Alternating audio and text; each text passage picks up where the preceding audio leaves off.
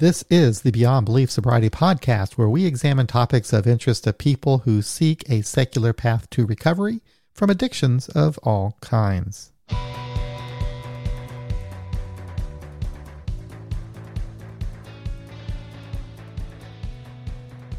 Let me tell you, this is sure to be an interesting episode. Uh, John Huey is back to have a conversation about Alcoholics Anonymous and whether atheist and agnostic AA members are perhaps wasting their time working within the fellowship. Uh, he once again has uh, gone through the AA Beyond Belief Facebook group and has found uh, person after person struggling with uh, what to do with uh, this AA thing uh, as a non believer. And he is feeling pretty passionate about things right now and has a lot to talk about.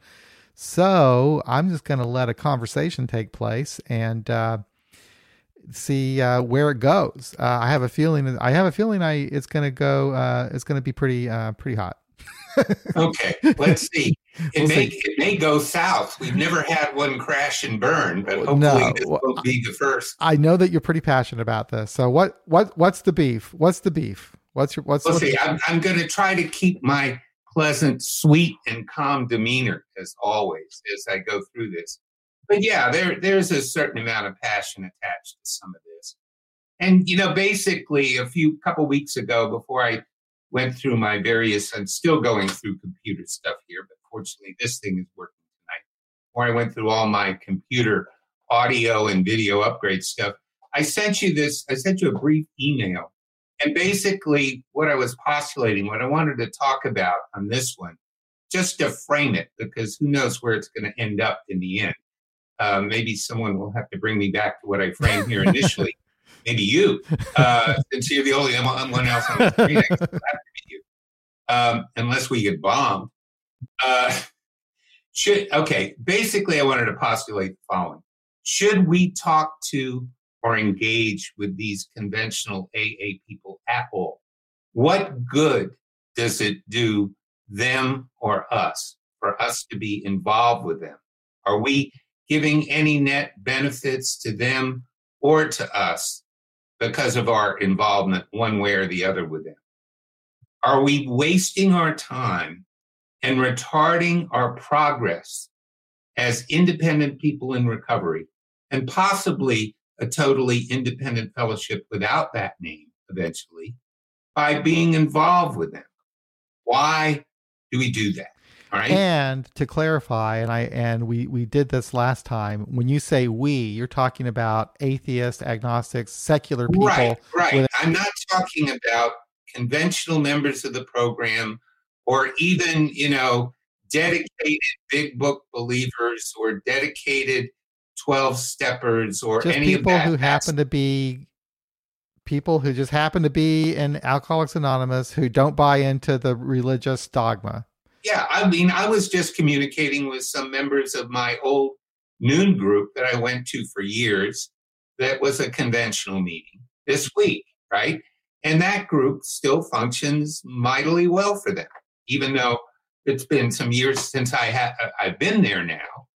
Uh, and you know, we were, I was going back and forth with one of the older members there, and somebody hooked me up with somebody else. But I certainly don't get online with them and tell them not to go.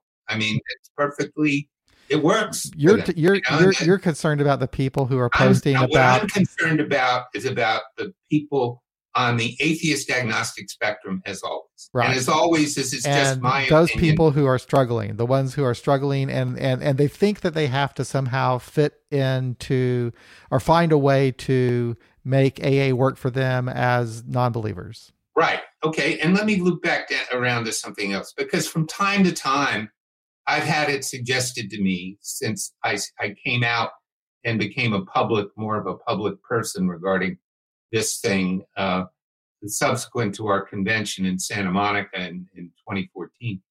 I've been asked more than once by various people in various places, well, why don't you, you, you're so this way or that way about this thing. Why don't you just go join SOS you know, why why don't you just go join Smart or something like that? And you know, basically be happy over there, out of our hair. Okay, which is insulting. always the implication. Please, you know, do not darken our door with your, you know, uh, you know, overdriven bullshit. Uh, you go over to SOS or you go over to Smart and you can hang out over there.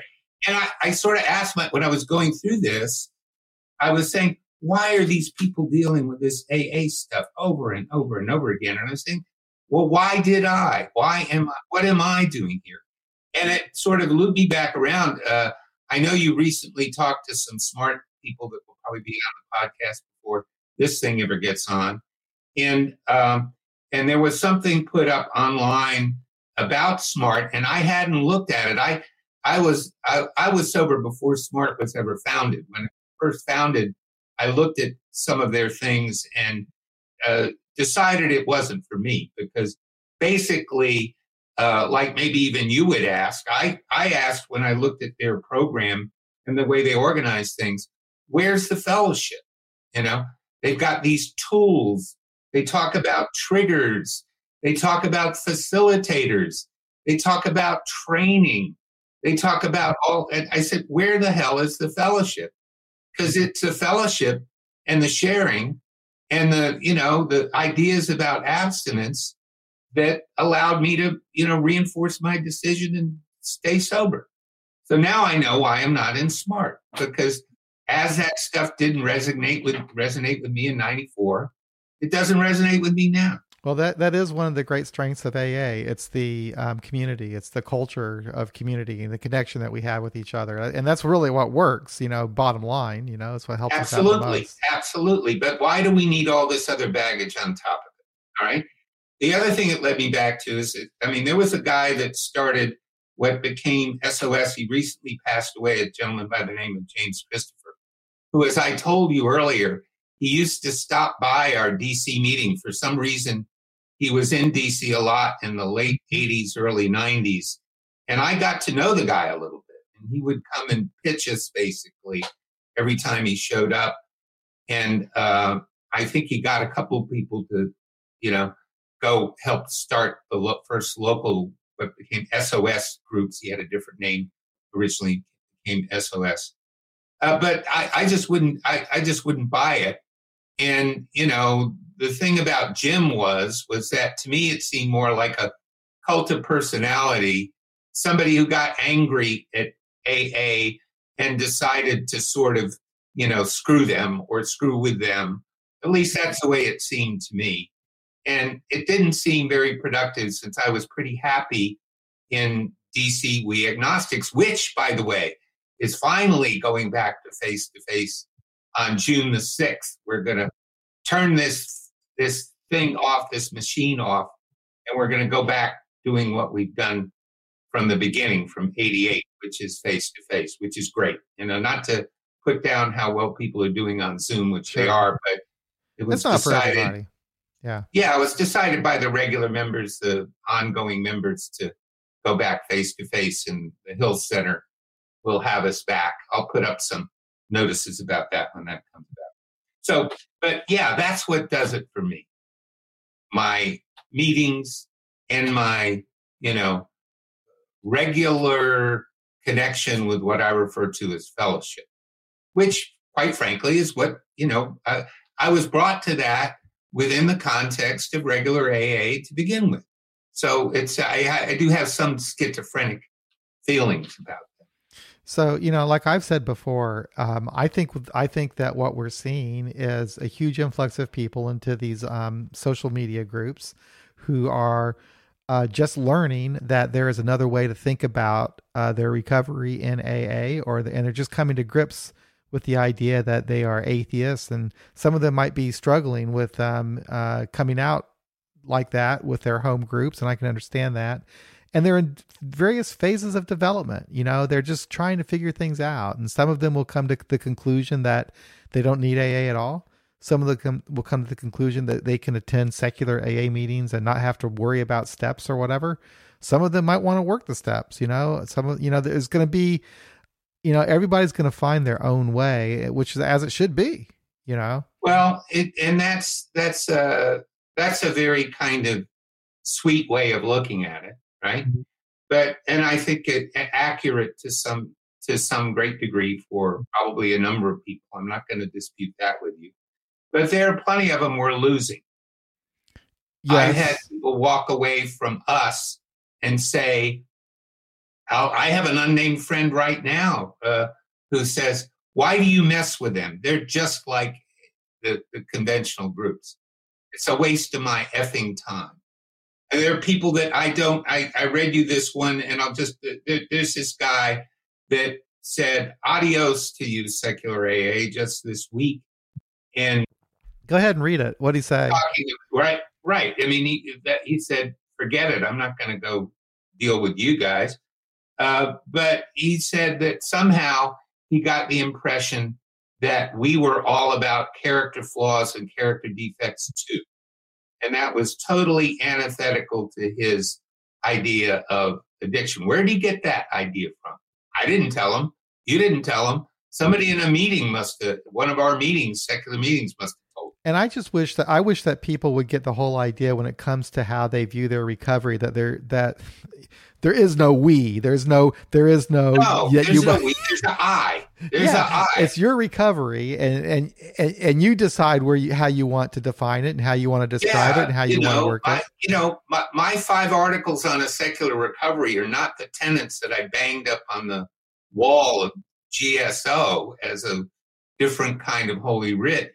It's just a description. It's like it's like that I guy is looking at um, secular AA as if it's something that has a defined program that we all that we all must walk this one path, and that's not the way it is. But in my reply on that group, which I often do if I see stuff that's uh, that's interesting, I sometimes do, and I try to keep it as brief as possible. You know, I I'm just saying some someone new to our meeting could easily conclude that given that, given the watered down spiritual stuff and steps talk you sometimes hear, that it is in fact the same thing. And it's not. It's confusing and it's harmful to some people. Now, I don't know this gentleman that walked away, and maybe he will do perfectly well and find another solution somewhere. And maybe in one of these other things that I rejected, like the you know the smart or the SOS or whatever. Who knows? Or maybe he'll get sober on his own, which some people do. I will tell. I will tell you. There, there, there. You're, you're. I think that I agree. I do agree with you that we do have to be more sensitive to the idea that uh, there are people who have been absolutely traumatized by religion, and uh, those twelve steps are dogmatic as hell. And when you tell people that you're working the twelve steps, it's by implication. It's that everybody should be doing this. And we do have to be kind of careful. I'll give you an example of something that I did a couple days ago. I went to a Zoom meeting in Australia, and it was an ID meeting, which is where you share your stories. And uh, so I shared a snippet of my story of um, when I first uh, realized that I had a problem and decided to get help. And as I was going, as I finished this little story, I said, and that is your first three steps. Bam, done. So at the end of the meeting, this woman who I spoke with the the um, week before, very nice, very nice lady.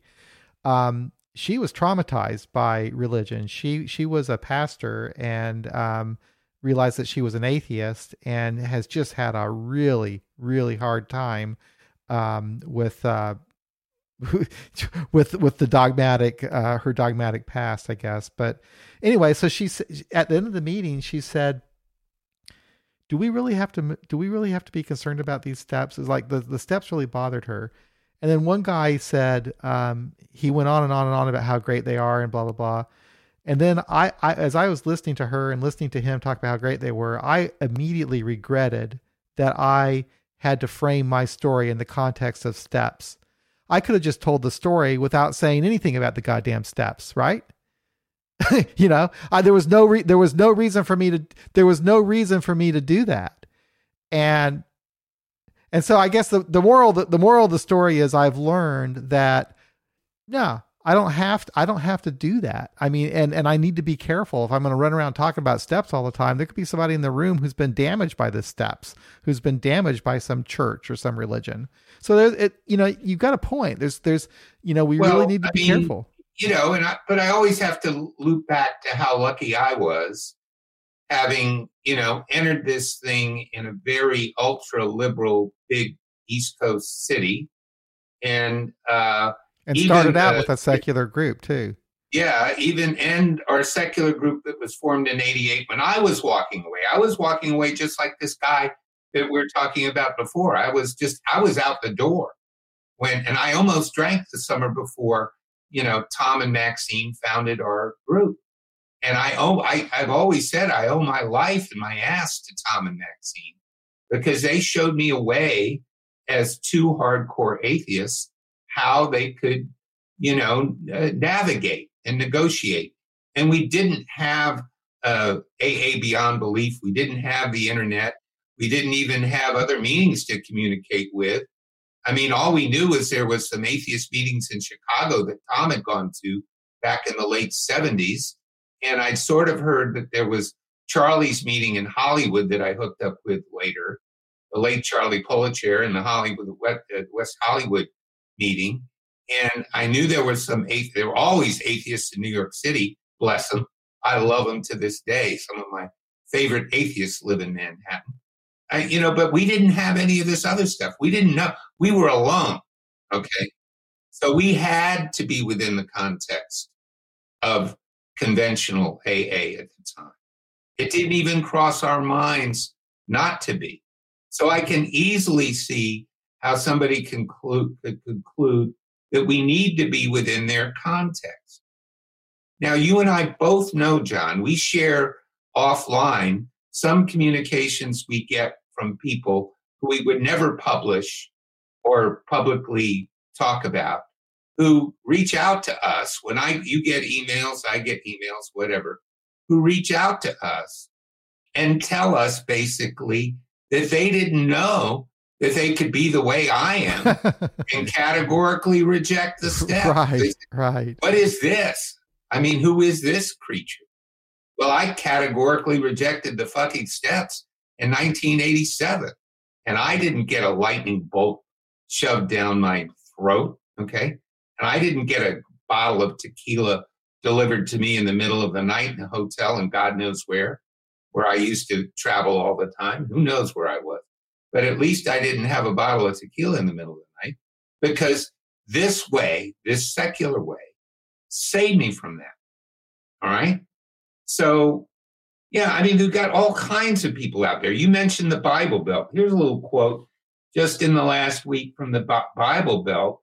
Uh, okay, I know that we call this a spiritual, not religious program, and that plenty of atheists and agnostics have been able to use AA to get and stay sober.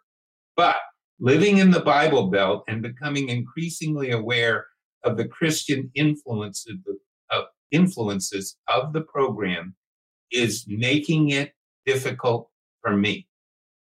My total motivation is to make it less difficult for this anonymous person who I'll never see, probably never talk to, probably never meet. We have a way to do that.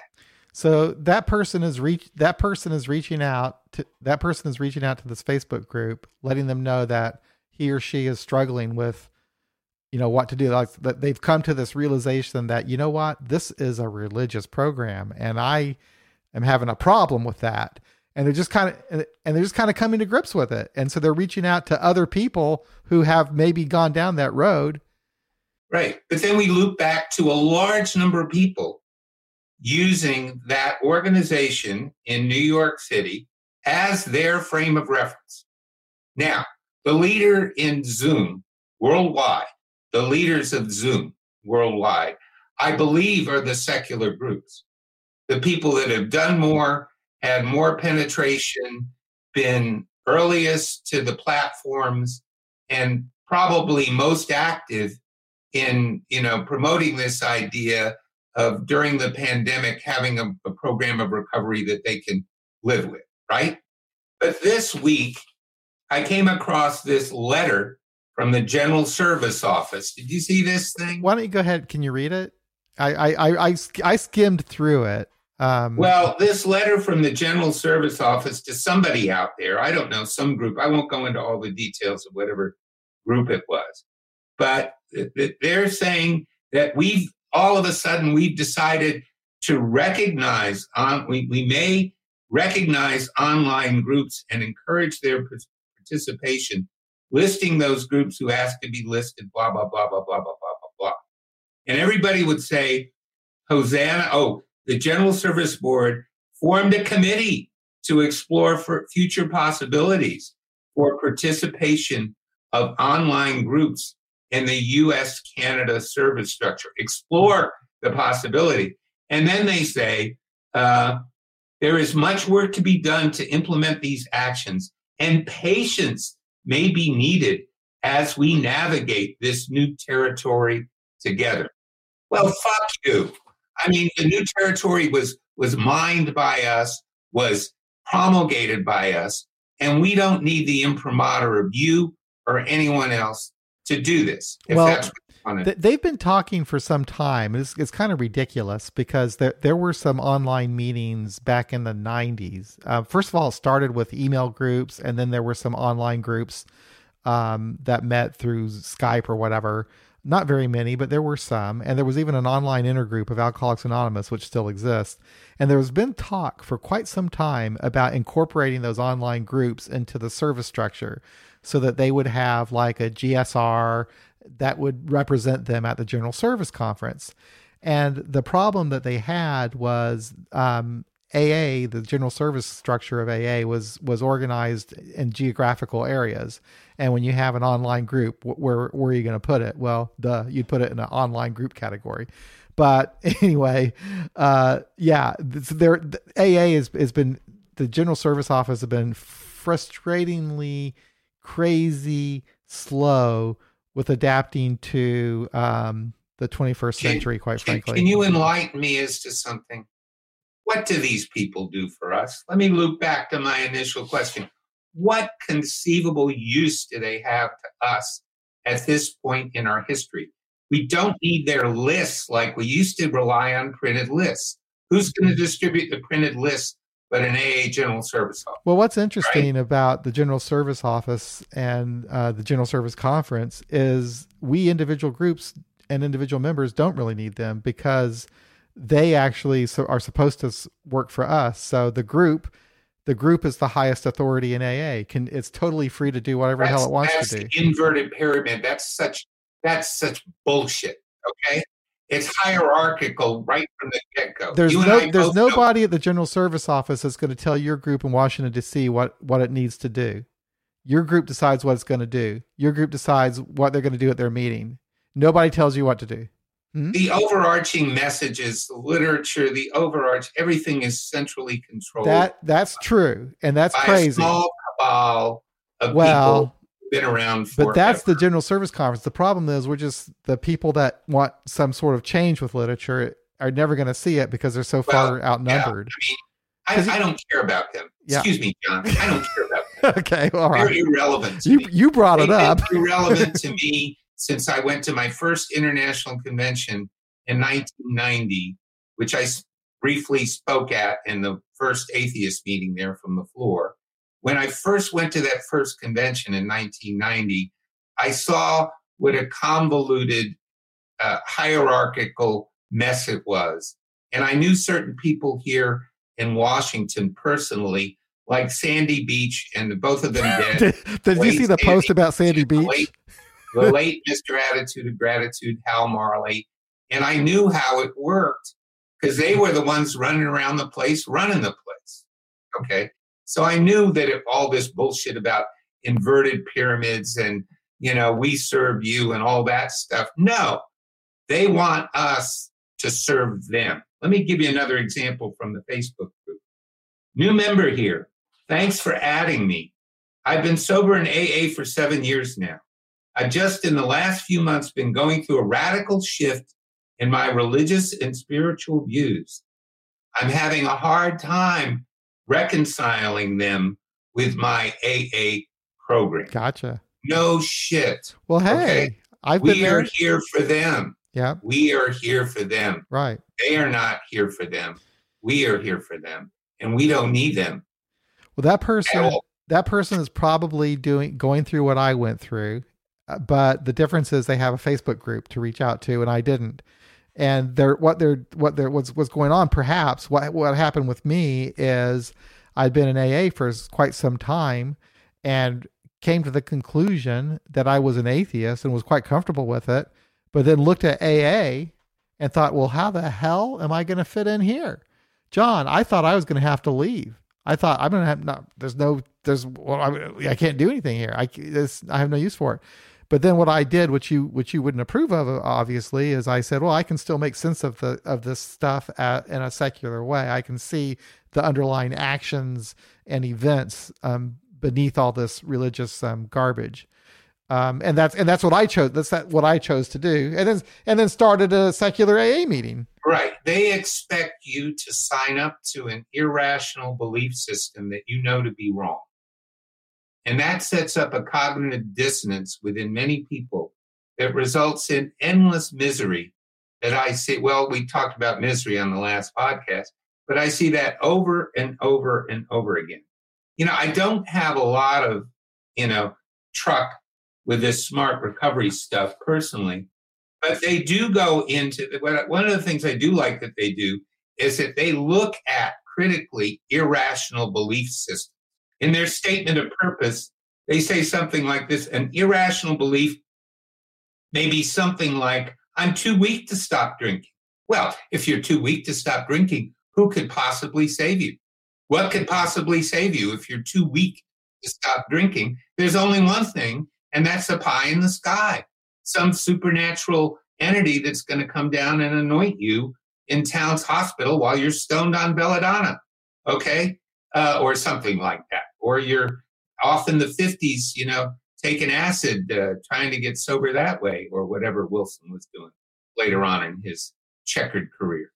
But, you know, uh, it, it, the irrational belief systems are the underpinnings of this organization that we pay homage to still. And that makes no sense to me, John, whatsoever. So, where do we go? Where are we going? What do we do? You know, uh, we're you're you know uh, obviously uh, AA started from a religious organization, the Oxford Group, obviously, and the steps and everything was all about finding God. There's no doubt about it. Um, over over time, uh, there's been a lot of uh, people who have uh, realized that that what that wasn't necessary, and you know, some people don't do anything with the steps. Some people do. You know, I, I just, I mean, we're never going to be able to um, change the history. I mean, if individual people don't want anything to do with AA, they can stop going to AA meetings. You know. Um, oh wow! You're right? the one coming up with a point here today. You're the one coming up with the final point of this discussion. Okay. We need to write our own history. We are in the process of writing our own history, creating our own paradigm that works in the real world, not this world of fantasy and codified religion and written down methodologies for living your life we're coming up, I believe, with some core beliefs about abstinence and about how we go about achieving it. Right? So that's really what this thing is about. And that's not, in my opinion, what Alcoholics Anonymous is about. Alcoholics Anonymous is about a belief system. So right now you've got about maybe 400 or maybe 500 um, AA groups that have secularly formatted meetings. They're all over the world.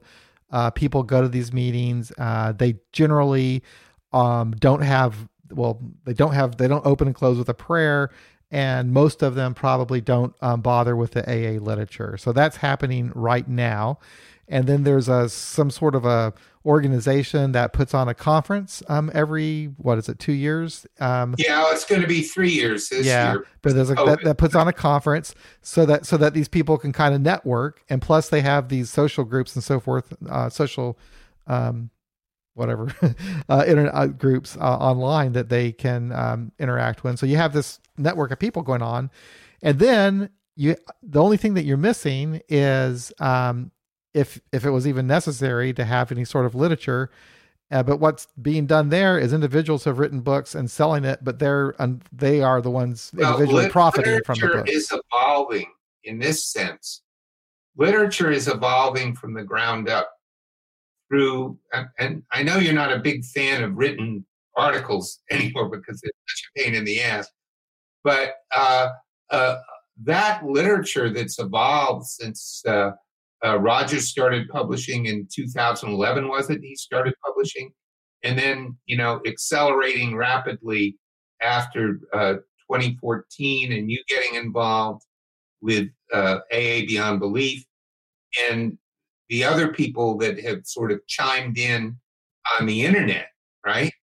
Uh, I'm amazed. I mean, the I, uh, you know, when I was waving my cell phone at you earlier, and saying we don't really read what we see on Facebook, we react to it. That's really right? interesting. You're absolutely right about that. You are absolutely right.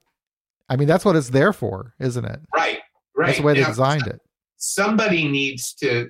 If I was younger and had five years, I would mine that Facebook archive for the last five years, just in the Beyond Belief Facebook group for the last five years. And I bet I could come up with one hell of a book based on what I've seen. I mean, just, I mean, I was just for grins and giggles. I was looking at this, you know, I was looking at this thing that I sent you, and they said, I said, oh shit, they're going to say Huey's complaining about AA again. You know, he just he just hates AA. I don't hate AA. I want to. I love secular alcoholics. Is what I do. Okay, I don't hate AA. I love us. I don't love AA, but I certainly don't hate them. And you know, just in the last one month on that Facebook group, I you know, I'm I'm so old that I have to print stuff out. I can't just sit here and scroll over and over. And I was having problems with Google today, and I'll, you don't want to hear about it. But I, I I was going through, and I started cutting and pasting into Word some of these excerpts from that Facebook page. And when I printed it out, and I, I still haven't completely gotten into it, analyzed it, I said, holy shit, look at all the things that are in here in just the course of a month. Our narrative is evolving really from the ground up. And I wish I had a amanuensis or assistant or, you know, I'm still trying to get my last book published. I've got a lot of things I'm trying to do that have nothing to do with this. But uh, I think eventually someone should start mining what has already been thought of and written down and debated. All right. I mean, as far as this online thing goes, our dear friend in Texas, the philosopher king of West Texas, Mark C. and I, are constantly going after each other because he wants to go, still go to those Texas meetings and you know as the resident heathen you know trying to spread the good word inside those meetings and i'm always yelling at him saying no no no that's a waste of our time. We have to go another way. And we're constantly battling with each other. We're good friends. And somewhere there in the middle there may be the truth. I don't know. You see where i'm coming from? Because of the debate because of the the push and pull the the dynamics I was fortunate uh, because I live in the metropolitan area that I could start a secular AA meeting and I didn't have to go fight with anybody. All I had to do was start a meeting, and there's plenty of people in the city that wanted to go to it. Now, if I lived in um, where he does, which I guess is in um, I don't know, way out west somewhere in Texas, West Texas, and it, and West it's not. You just, know, we'll just generically say West Texas. Yeah, and he doesn't have a, a, a huge population center to draw from of people who want to attend um, secular AA meetings. You know, that could be more difficult. I mean, I know he's yeah, got something going on Zoom right now. You know, he he he pulls me up short every once in a while. I mean, I, I I've lived in Washington D.C. all my life. I'm in Montgomery County, Maryland, which is right up at you know one of the most and my congressman is Jamie Raskin. Okay, he doesn't have anybody like Jamie Raskin in West Texas. Right? So you know he's got a different situation than I do, and a different lifestyle than I have. But we share the common problem, and we both know at root what the common solution is, right? Which is making a decision, going to meetings, coming up with some idea of how we share, understanding what abstinence is about, and then helping other people. Like I go on and on and on about, like a broken record, because to me, that's what we need to be doing. And every minute we spend, God, I'm going to start waving that letter from the General Service Office around again and look like some kind of nut on the internet waving letters. But, uh, you know, every minute we spend with those people is time we're not spending helping secular alcoholics and addicts who are struggling with this cognitive dissonance of being told that they have to believe in something irrational or they will die, which they are told over and and it's not just in those groups.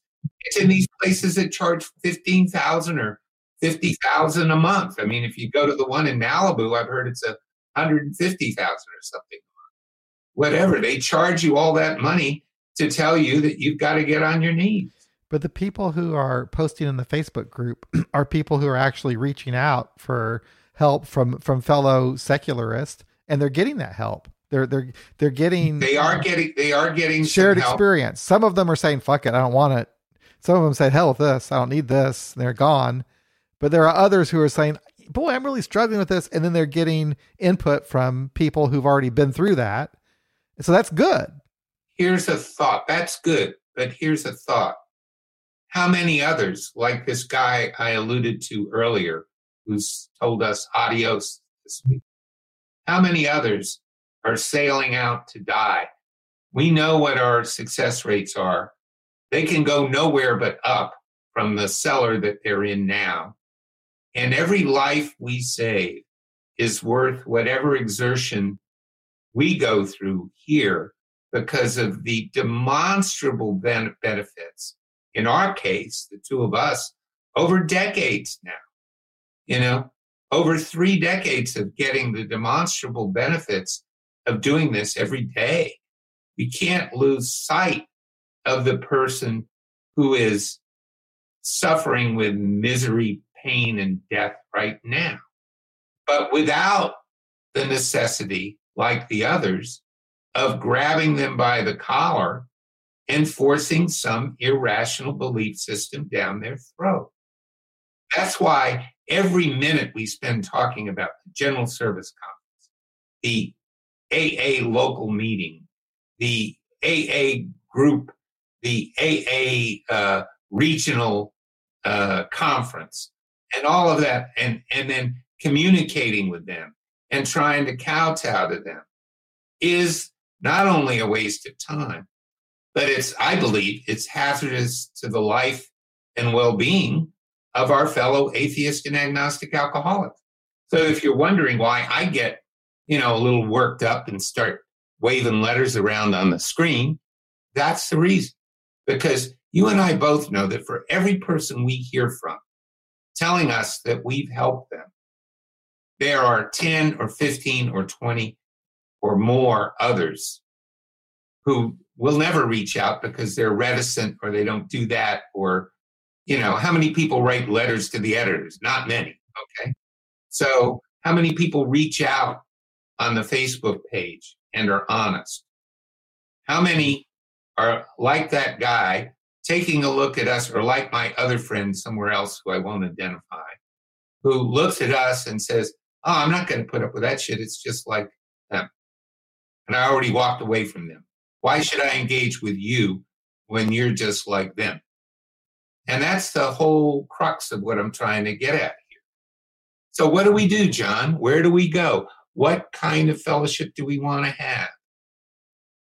That's a rhetorical question, by the way. Oh, okay. So I don't have to answer it then. no, it's a rhetorical question. You can, you know, oh. you can in fact answer rhetorical. Questions. Okay. All right then. Um, okay. Well, personally, question for our listeners. Let me. I'm pausing. for listeners. Here's my my view on on this on on what you're asking is I think that I just leave it up to each individual person to do whatever the hell they want to do with their own recovery. I don't want to be lumped into any sort of a we uh, that I am part of whatever everybody the group wants to do, the organization wants to do. I'm not into that. Um, I have my friends at my ho- own local little group here that I care about, um, that I want to get more involved with now that um, things are kind of we're meeting in person again. Um, I want to be more involved with the recovery community in my state. I'm not at all interested in the General Service Conference in New York and all these people that are going to secular AA meetings. Um, I that's great. Um, I go to them. I think that they're they're they're they're very helpful. The people who are struggling with finding their place in those secular AA meetings, I get it. I've been there too. You're probably it's probably going to be a, a process of evolution. Um, I just don't know what the answer is. I mean, we could all. I mean, you'd have to. You know, if you're not going to leave it up to, I mean, because it's so individual and the groups are so independent. I mean, if you want to to be totally separate from AA, that would mean starting a new organization, right? Well, we're not. We've already, and I've gone through this before. Okay, elsewhere, we already have a new organization. We just have the wrong name. Okay, so and we've done that. So okay, so you've got taught the talk about secular AA. So let's say that it's a matter. Yeah, it's a branding issue. Okay, it's, so let's say that you get that out. You change it. You change it to whatever. Okay. So I don't see. I, that's what I don't get because the, the thing was started just to put on conferences, right? So if you decide, okay, this is no longer putting on AA conferences, okay, super. So it never the, was an AA conference to begin with. It wasn't okay. Not that I'm aware of. AA never san- sanctioned it from the beginning. Well, it's an AA conference in the sense that it was put on by it, it, was an AA conference in the sense that it was put on by AA members, people that who attended. Well, AA there meetings. were people that said they were members of of AA that were there. Okay, but as far as I know, it wasn't listed as one of their regional. Okay. so anyway, so yeah, so yeah, you could do that. You could change it. Say, you know what? You you can go there and say the International Conference of Secular AA is no longer that. It is now the International Conference of Recovery, Secular Recovery, something like that. And we and we and and we and we have absolutely nothing to do with AA. Okay, so now you've got a new organization. Great. We already do. Okay, you've got an organization, new name. Now, people that join that were part of that organization thinking that it was they were putting on AA conferences, they're going to say, okay, fine, I don't want anything to do with that. And then you'll well, just have anybody left. that's been to one of our conferences would know it's not an AA conference. Okay. So well, it's how you, de- a- however you define that. I mean, I, I, I thought it was an AA conference. Um, it was a secular. It was a, it was a conference of AA members from secular. AA groups. come sit down next to me next time you see me at one of those things. But no, it's it's it, you know I'm not talking about organizational infrastructure. Uh, organizational infrastructure will evolve over time, like organizations always do. What I'm talking about is more something more fundamental than that, and that's a mindset. That's what we are promoting when you put up a podcast about the 12 steps, there are some people that are being harmed, in my opinion. I I I I would not do that.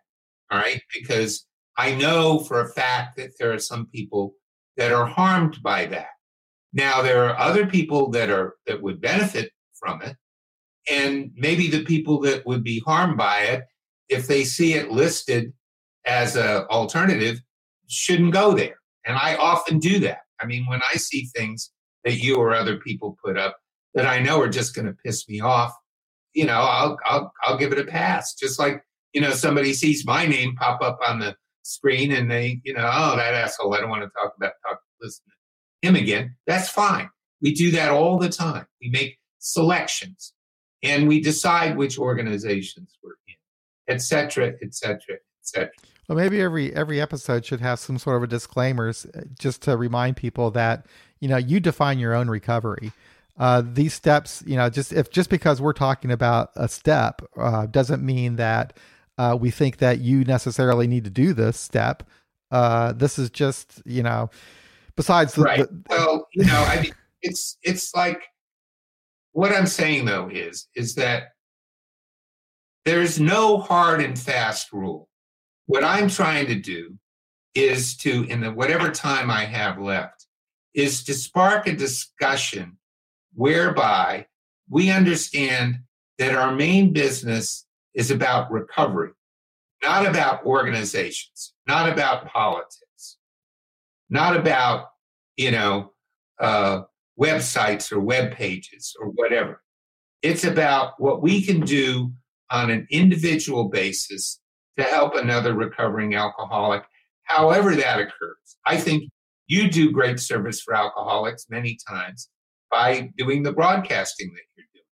I try to do my bit in whatever small way I can do when I'm doing these things.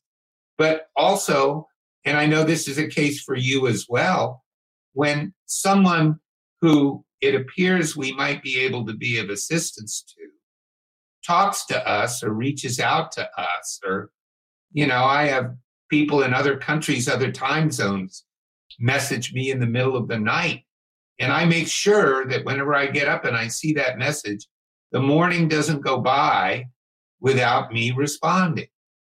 It, i'm not going to come up with any solution but at least i'm going to come up with a response.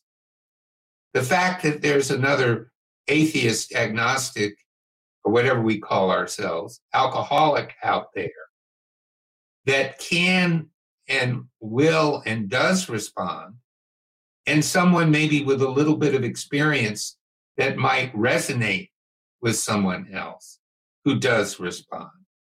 That's what's so important. And the more time we spend collectively or individually screwing around with things like what does the this this or that organization think or do about or with us is valuable time that is being wasted that could be better directed in terms of helping another alcoholic or addict with the problem at hand. And the problem at hand is drinking and using today leading to premature death and disability. That's what it's really about. I deal with wet alcoholics. I see them, unfortunately, too often. And in every case, I'm dealing with disabilities that could have been avoided.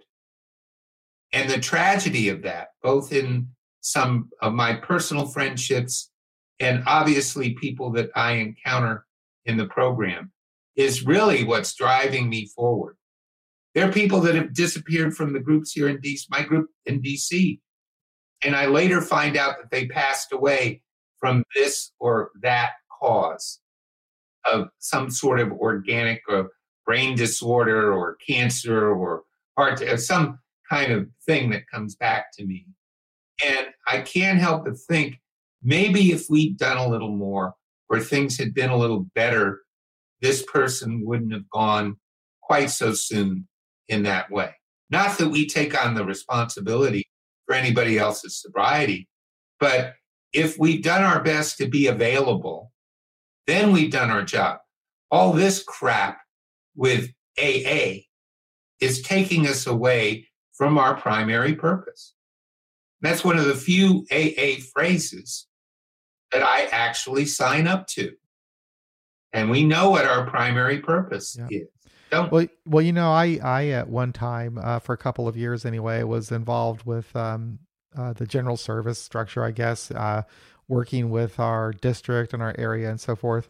And I came to the conclusion that kind of work wasn't for me. That it was kind of a waste of time for me. Um, I'm less. I'm like I have zero interest in anything that the General Service Conference does because it doesn't really have any impact on me personally or my group. it really doesn't. So I, I just I just kind of ignore that kind of crap and uh, you know just deal with um, uh, my immediate uh, people in my life that are I'm dealing with. You know, and I think the best way that we can help anybody is that one-on-one communication that we right. Have. Well, the, and and what I'm positing here, and I don't even know what you're going to end up calling this thing in the end when you put it up but, you know, what I'm positing here is essentially that the further away we get from dealing with that organization, the more time collectively we could have in coming up with more viable solutions for atheist and agnostic alcoholics that are seeking refuge from this stuff. Just listen to some of the random, I could go through these Facebook pages and come up with hundreds of them. We could be sitting here all day talking about that stuff, right? And it's it's a it's a it's a, almost a universal problem. People who have misunderstood what sobriety is all about and been harmed by that misunderstanding. If you understand sobriety to be anything other than abstinence, you and and and and if you understand sobriety being conditional on things other than abstinence, like a certain belief system or the necessity of having one of these things called sponsors. Do you see or, a difference between sobriety and recovery? What about is there a difference between sobriety and recovery? Sobriety is recovery and recovery is sobriety. There there's no there's no recovery without So sobriety. what this is what I would say. I would say that sobriety is abstinence and recovery is a process of change. Well, it it depends on what's changed to you is de-evolution to me. Okay, perhaps. Okay. So, you know, I I try to I say that sobriety gives you access to yourself. And you yourself, your sober self, will evolve in a way that is more positive for you. And that evolution is that evolution is what I would call the recovery process. That's but it will it's an evolution. Okay. Yeah. And again, it's all Some it's all semantics, but it's important in the right, sense it's all semantics. It's but, but I, it's, in, it's important in the sense that people will say if because I agree with you. I'll say sobriety is abstinence. Period. Boom. And people say, John, no, there's much much more to sobriety. And I, I say no. There's a I distinguish sobriety and recovery. Sobriety is not using the substance. Recovery is doing some sort of a process of change. I mean, you're you know, uh, your income may go up. You may meet someone you can get along with. You may uh, father a couple of kids. Uh, you may start businesses overseas. You may finally meet someone that is the love of your life and have a life beyond your wildest dreams, or you may not. Okay? In my case, uh, particularly having survived COVID, which I thought was a very problematic thing for me, given some of my other issues. Uh, you know, I'm I, I I tell everybody, all my friends, everybody, I'm far luckier than I deserve, and that's not the case for everyone. All right, other people's benefits are incremental. Other people's benefits are astronomically greater than mine have ever been. All right. Uh, you know, there are people that have gone on to world fame and fortune and Oscars who started in this abstinence process. We see them around all the time, okay? People that have gone on to great accomplishments in science and literature once abstinence took hold, all right? There's a, which I haven't been able to do. I've been able to do my own little things, but nothing near where I could have uh, ultimately dreamt it could have gone. And that's fine because what I got is what I got. And what I got is what I got because I stopped drinking and I remained abstinent. I would have had nothing. I would have had less than nothing because I would have been dead. All right. So, how do we spend more time and do more things trying to communicate with people in a pod, in a more positive and productive way? I'm not even going to say that this AA stuff is all negative. It certainly isn't all negative for the people that sign up to that stuff. I know I, I know too many people that have benefited from that to negate that. But for those of us who categorically rejected that stuff up front, it's a tough road. And we need to be more available to those people. And uh, frankly, I think that many of us in this secular fellowship are missing some of the opportunities we could have to be more productive because we don't have much time on this planet. I mean, when you get to be 72, you realize that you don't have a lot of time. Okay. Uh, my kids are 25 and 27, and they have a totally different con- conception of time than I do. Right. And, you know, here in these years, I've begun to value that commodity a hell of a lot more. I wish I could get some of it back. I need about 10 or 15 years back, but guess what? I'm not getting it back. So every hour that we're not productive for our fellow alcoholics and addicts is an hour lost that could possibly have been used responding to an email, stopping for coffee after a meeting, or chatting some other way in a way that could have benefits that we don't even realize. Maybe we'll never realize. Well, one good one good thing about being dead, though, it'll be like we've never existed, and none of this will ever matter. Well, being dead, well, it's part of you know, it, it is like never existing.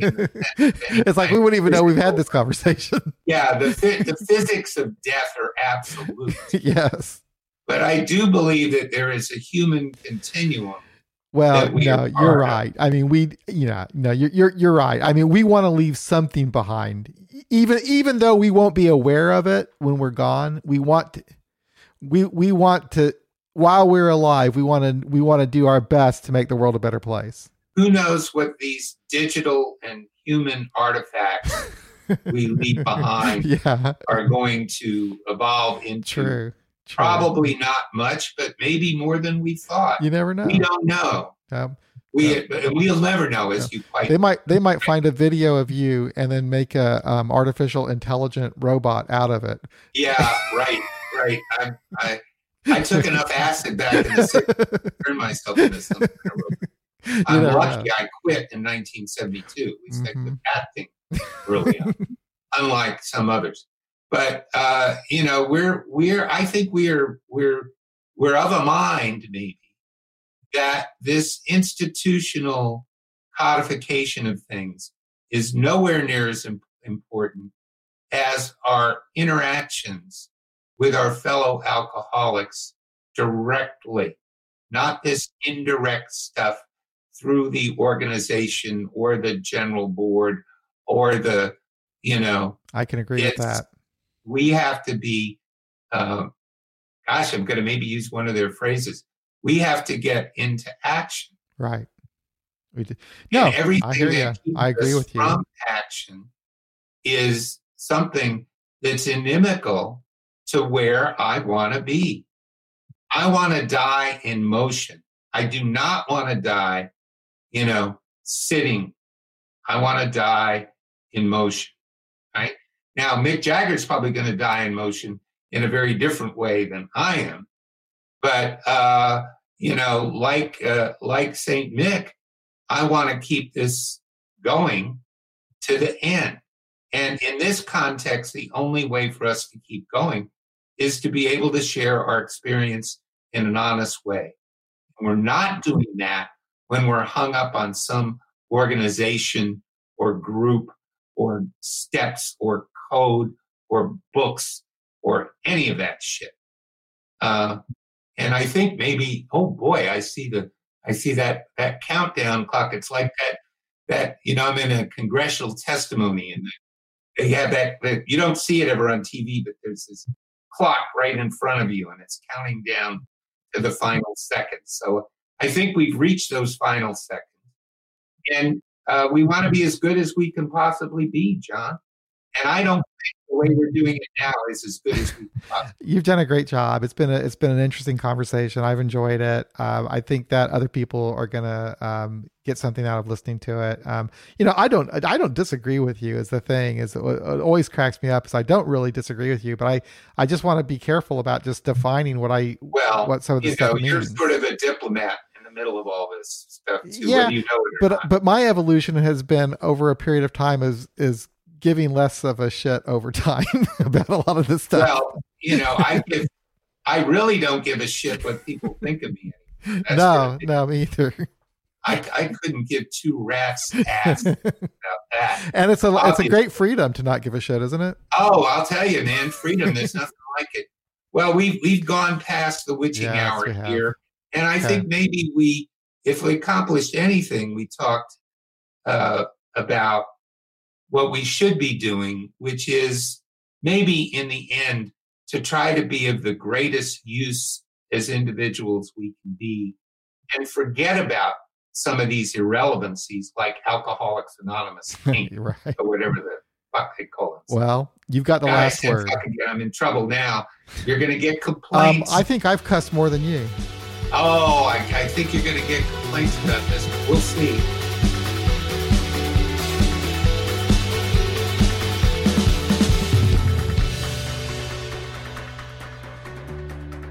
That's another episode of Beyond Belief Sobriety. Thank you for listening. If you would like to support our podcast with recurring monthly contributions, head on over to patreon.com slash beyond belief sobriety or become a member of our YouTube channel. If you'd like to make a one-time contribution, then visit our website beyondbeliefsobriety.com and click on the donate button. I do appreciate your support. Thanks again for listening. We'll be back again real soon with another episode of Beyond Belief Sobriety.